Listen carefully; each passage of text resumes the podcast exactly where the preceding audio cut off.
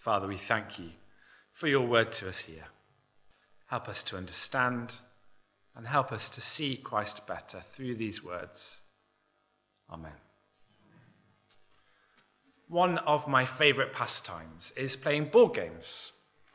I think we probably have a few uh, gamers uh, in the room, in the building, watching this morning.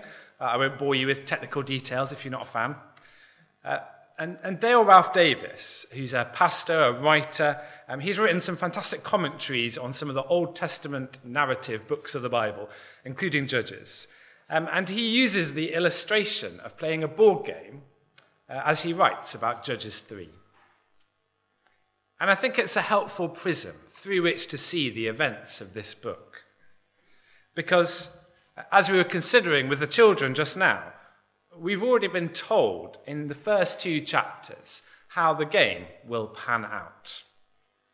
And then in chapters 3 to 16, we see what the pattern looks like in practice with each new generation and with each new judge. So keep an eye out this morning, uh, and as we go through this series, for the twists and the turns to the suggested gameplay of chapter 2.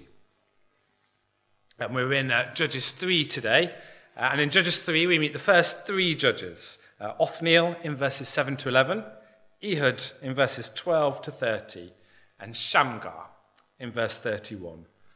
And we'll try and um, sort of focus where the passage focuses. So we'll start with Othniel, we'll spend the bulk of our time with Ehud, and then we'll just touch down briefly at the end with Shamgar. Um, and we'll see this, this, this, board game played out for the first three times. We'll, uh, we'll learn the ropes with Othniel. We'll see the first full game with Ehud. And then just finish with a very short and sweet game with Shamgar at the end. So, first of all, learning the ropes with Othniel, verses 7 to 11. Um, the eagle eyed may remember that we first meet Othniel in uh, chapter 1 of Judges, in verses 12 to 15 uh, he takes Kiriath Sepher and he marries Caleb's daughter Achsah. Um, and then he appears again on the scene in chapter 3, verse 7. And immediately we see the pattern God prophesied in chapter 2 beginning to take place. Step 1 the Israelites turned away from God. Verse 7 The Israelites did evil in the eyes of the Lord. They forgot the Lord their God and served the Baals and the Asherah. We can look back at chapter 2, verse 11, to see that step predicted. Step 2 God handed them over to their enemies.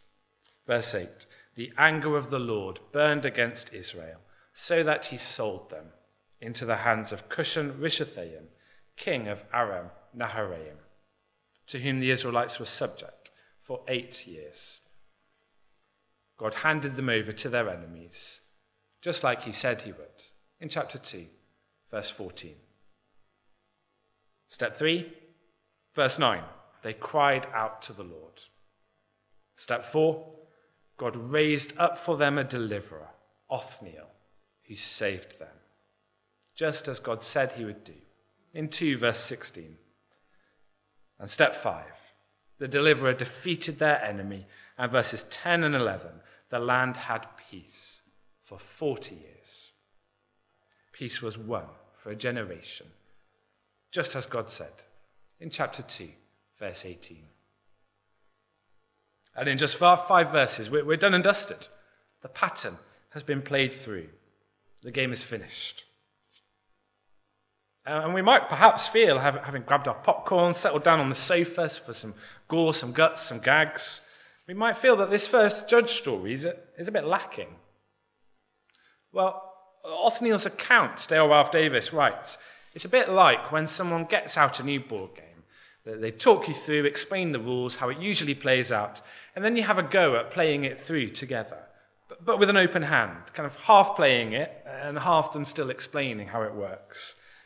And that, that's kind of what we get with Othniel. It's, sort of, it's a worked example, a paradigm account a summary of how things were supposed to go. We're not, we're not really meant to kind of emotionally enter into and imagine the story, but we're not given enough detail to do that. But even in this first game, we do still see some of the headlines of how these games are going to be played out.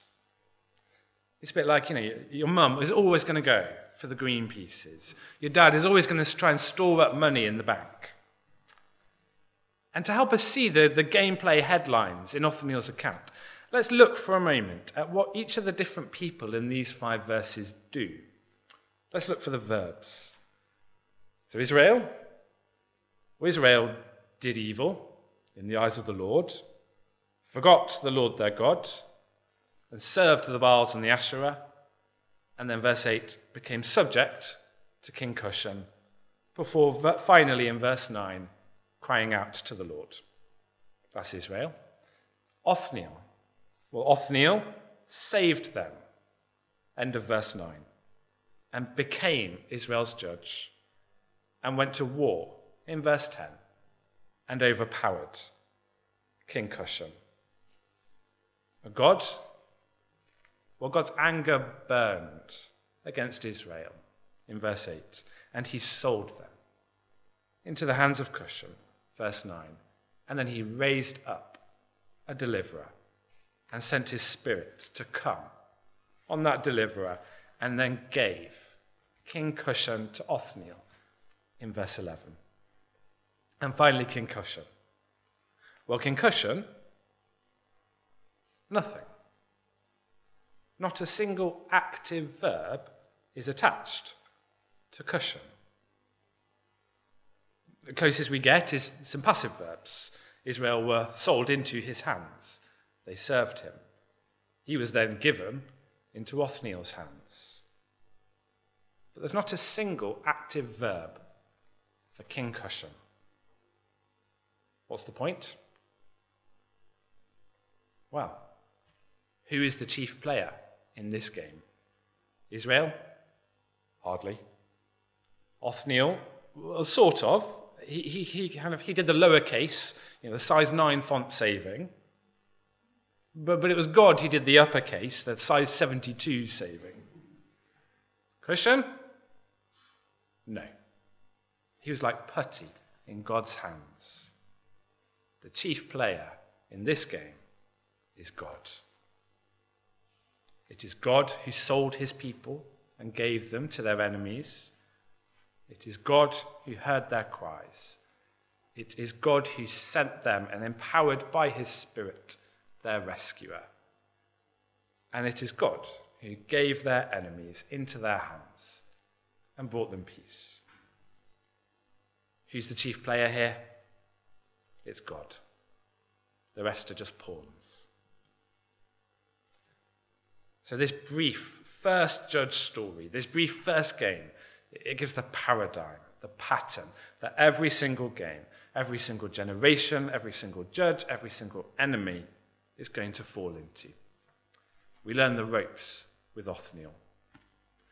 But now it's time for the first full game with Ehud in verses 12 to 30. It's a longer story, so we'll split it up a little bit more.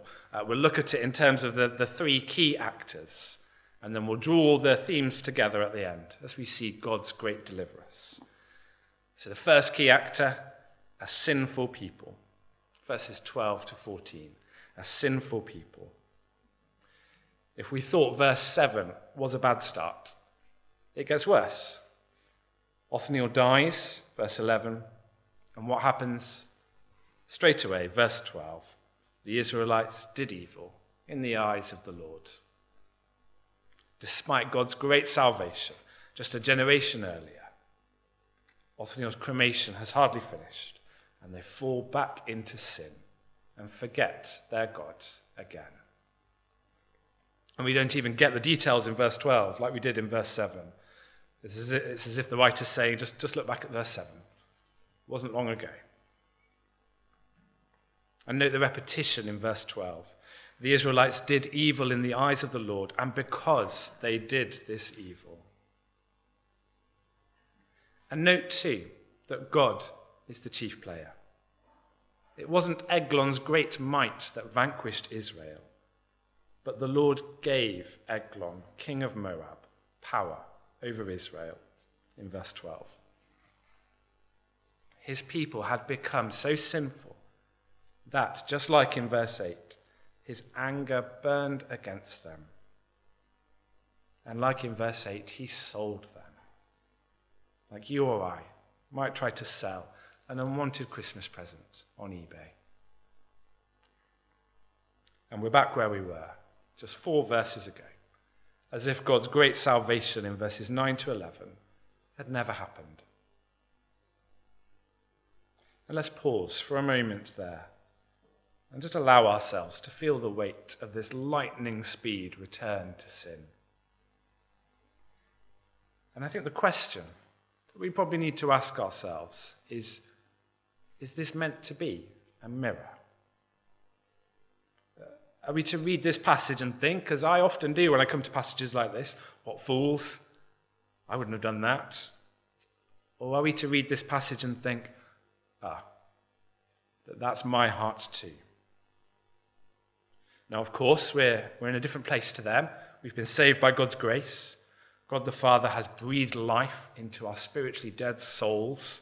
Christ has fully paid on the cross for all of the sins of all of his people for all of time. And we have the Spirit of God living in us as the church. We're in a very different place. But sin is still a very real presence in our lives. It is not just hypothetical. It is not just what we once were. It is not just the occasional wrong thing we might say or do. Sin has a very real presence in our lives. And if we let it, it runs rampant within us. It is possible for a Christian, R.C. Sproul once said, to be engaged in a very serious fall. I can't think of any sin other than blasphemy against the Holy Spirit that a truly converted Christian isn't capable of committing. He goes on to give David's adultery and conspiracy to murder as an example, and Peter's vociferous denial of Christ in public. Sin has a very real presence in our lives. And the New Testament tells us to kill it. That's the verb we see in the New Testament. Not, not hide it, play it down, ignore it, not even decrease it, but kill it. And yet, so often, we're too busy shining our outsides, how other people see us, to ever really examine what's in our hearts. But Paul writes in 1 Corinthians 10, verse 4 these things happened to them as examples and were written down as warnings for us on whom the culmination of the ages has come. So if you think you are standing firm, be careful that you don't fall. So perhaps the Lord is holding a mirror for us here. He certainly has been for me this week to help us see that sin has a very real presence in our lives and it does not belong there. But we don't just see God's sinful people in these opening verses, we also see God. Um, verse 15, we see a merciful God. In their pain and in their struggle, the Israelite people cried out to the Lord, verse 15. And what did the Lord do? ignore the pleading of this fickle, wicked people? No. He gave them a deliverer without even a moment's pause. That's how great God's mercy is.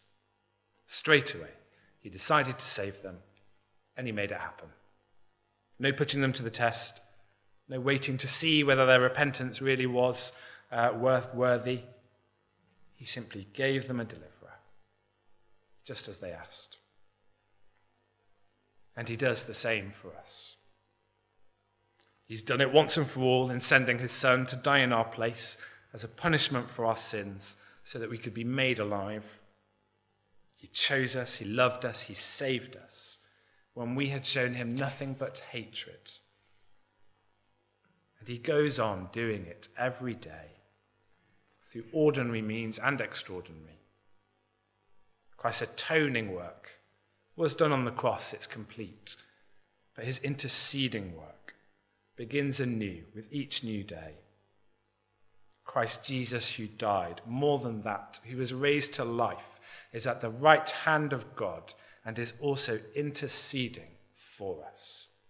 Romans 8, verse 34. He deliver us, delivers us from evil, as we just prayed. In the Lord's Prayer, his mercies are new every morning. Lamentations chapter 3. God's posture is that of the sprinter, poised, ready to run to our aid as soon as the starting gun is fired. He has saved us by his mercy. He is saving us by his mercy. He will save us by, our, by his mercy. We have a merciful God. So we've seen a sinful people and a merciful God. Let's move on now to, uh, to the bulk of the story, where we'll see an impotent enemy. An impotent enemy. From verses 16 through to verse 25. And the story uh, really, really gets going in verse 16. Uh, God raises up Ehud, a left handed man, the son of Gera, the Benjamite.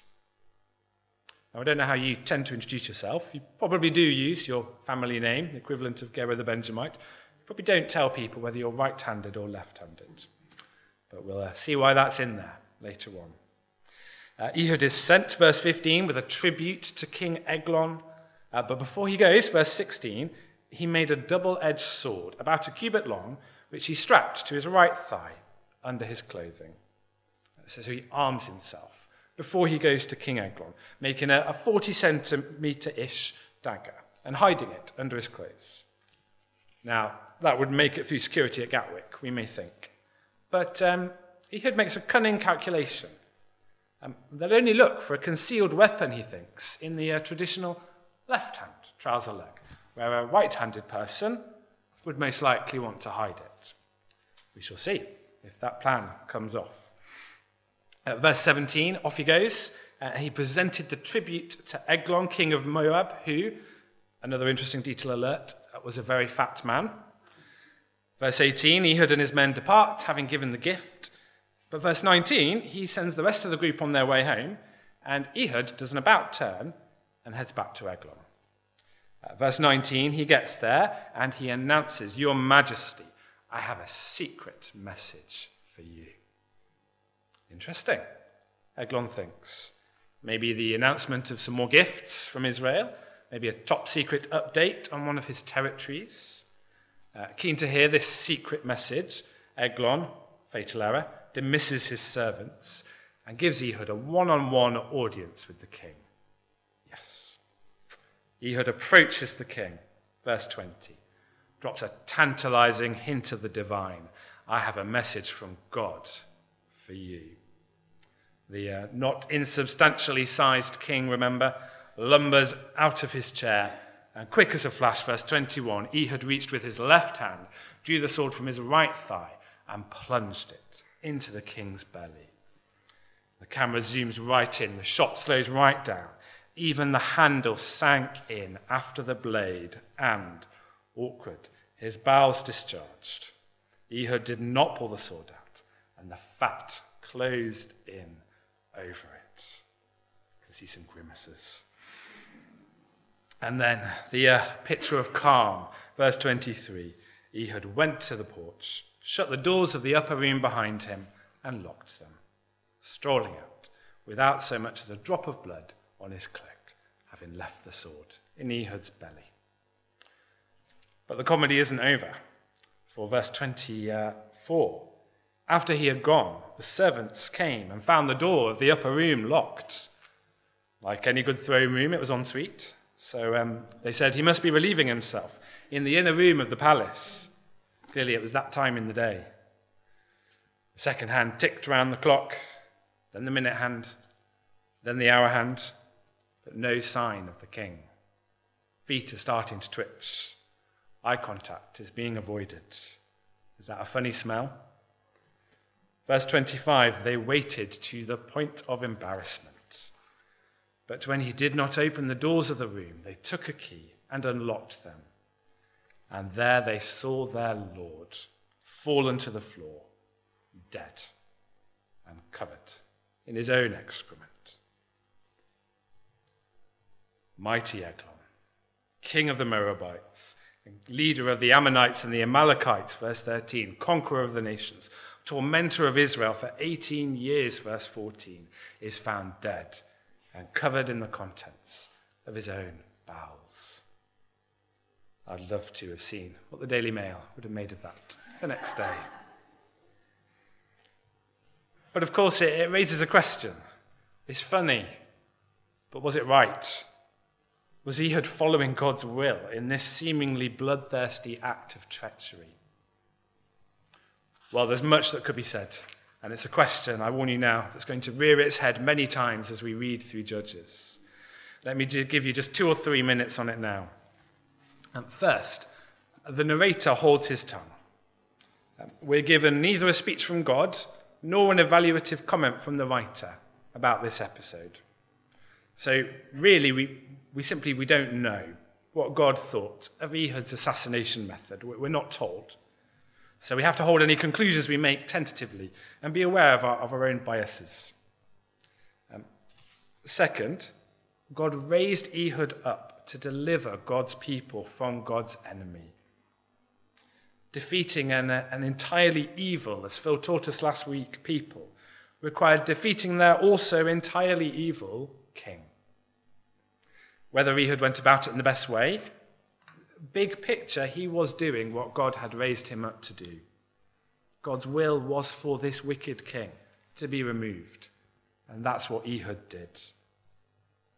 And we're, we're fooling ourselves if we think that Eglon is some sort of innocent, you know, would have turned to God if only he knew character who deserves our sympathy. Like the Pharaoh of the Exodus, like Nebuchadnezzar, like other world leaders in the news today. He had spent his entire career, his life, rebelling wholeheartedly against God and persecuting God's people. It was a gory way to go, but Eglon got what he deserved. So the narrator holds his tongue. Big picture, Ehud was doing what God had sent him to do, delivering God's people. A third thing, uh, God seems strangely silent in this account. Uh, verse 15, God is mentioned. We're told that he gave the people Ehud as their deliverer. But when do we next see God's name? Skim through.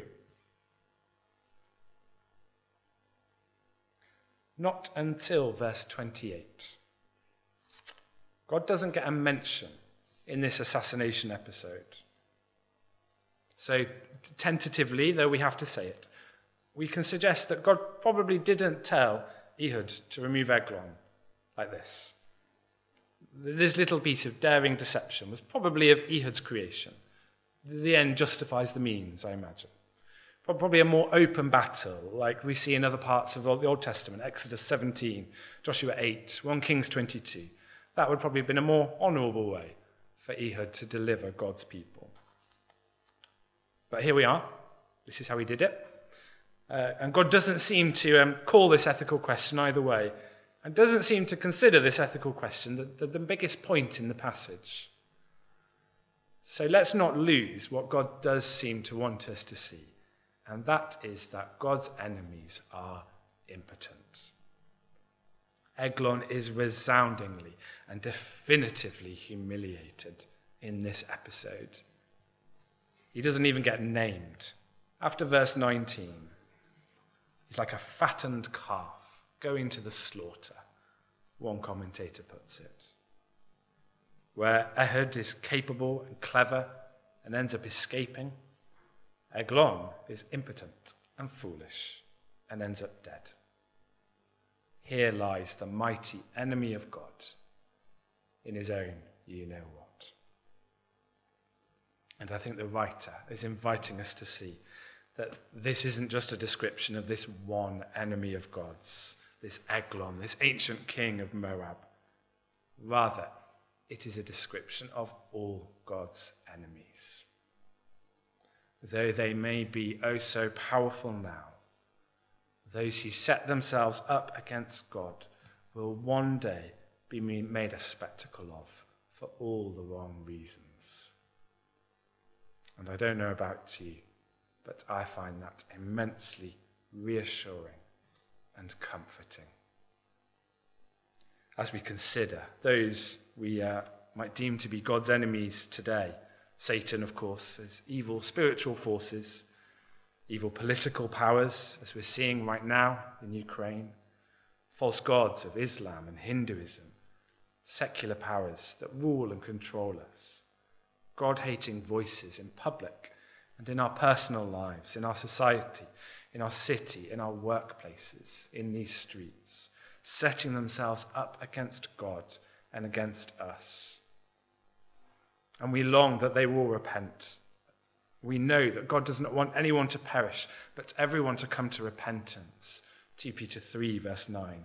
So we pray, we speak, we hope, and we weep, as Jesus did over Jerusalem. And yet we take comfort too. We take comfort too that God's enemies will not ultimately win. They will not defeat us. They will not defeat him. The battle has already been won. Satan and his friends fight on in denial. And God's enemies, if they continue in their rebellion, will be humiliated.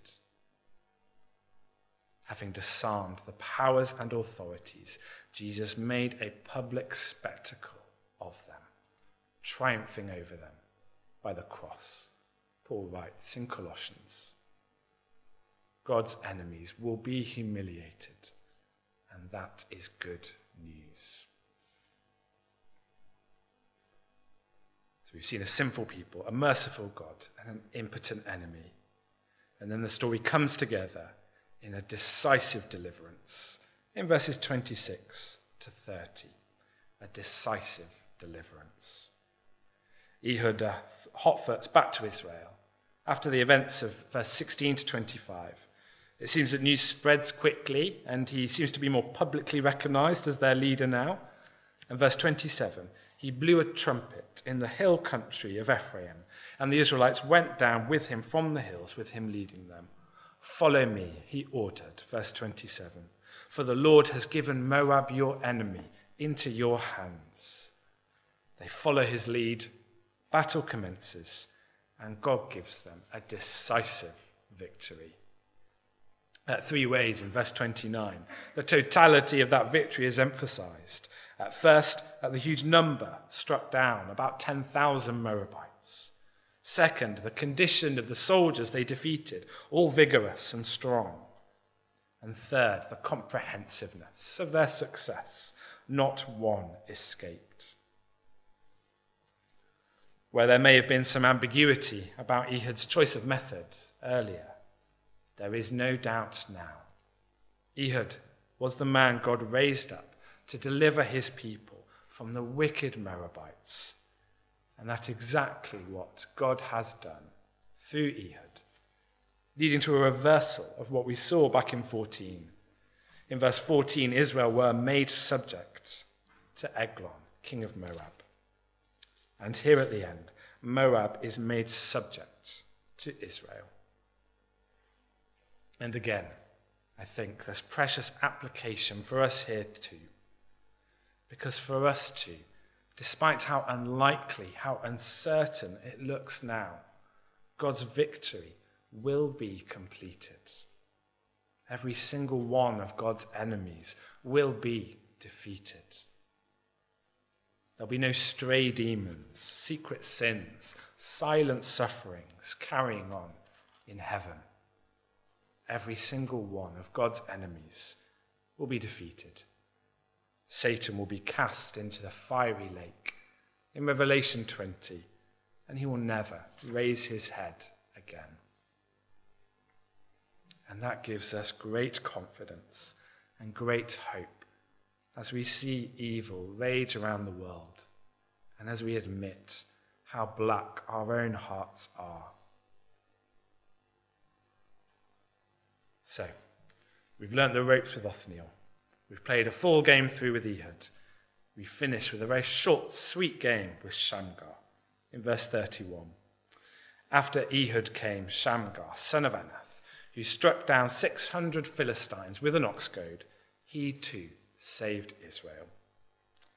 You're at your friend's house, you've played through the game a couple of times, you're getting the hang of it, and then uh, someone new turns up. They don't look like they're going to be any good. You play one more game and they trance you in a few minutes and then leave. It's a bit like Shamgar's story, I think. Um, we know very little about him. Um, he gets this verse, he gets a mention in Deborah and Barak's song in chapter 5, verse 6. We know his name, we know his family, Anath. We know that he saved Israel, that he saved them from the Philistines, that he saved them with an ox goad.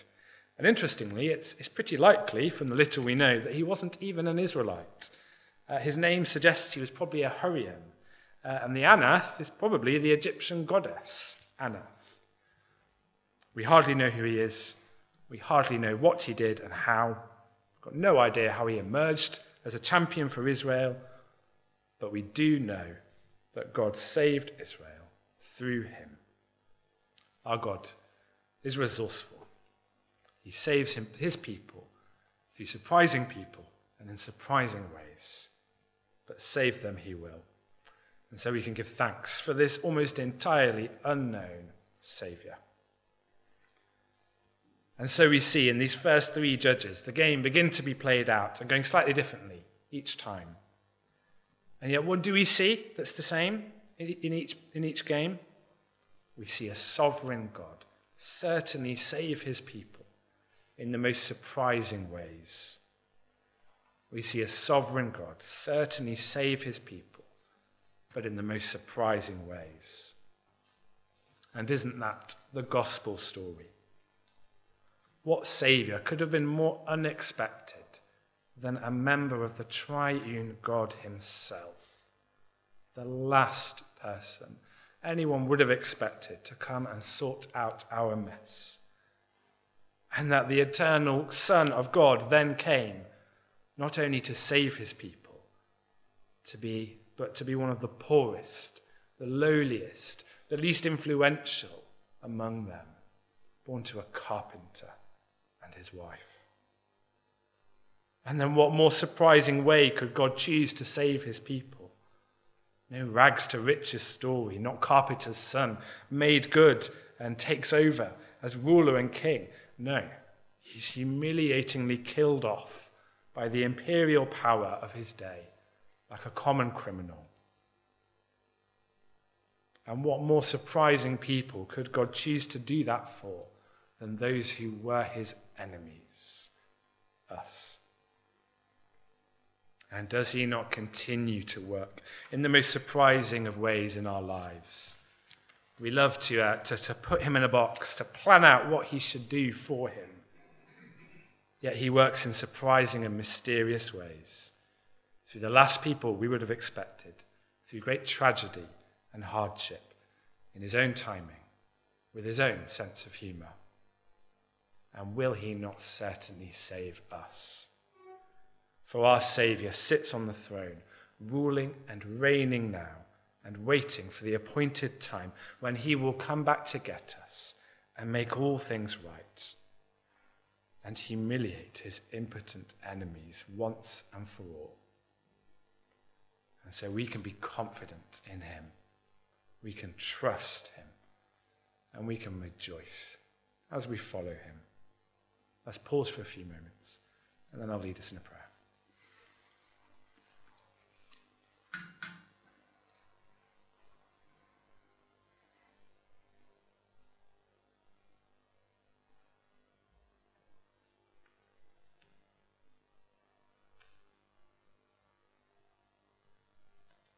Father, we thank you for what we see in these three accounts of you, a sovereign God, certainly saving your people, but in the most surprising of ways. And we thank you that we see that story even more clearly in the story of your salvation of us through Jesus. And for so many of us, we are oh so familiar with that story. Help us to feel the surprise of it and to take confidence that you have saved us, you are saving us, and you will save us, though you will not do it in the ways that we might think. Amen. Jill is going to come and lead us now in a further time of prayer.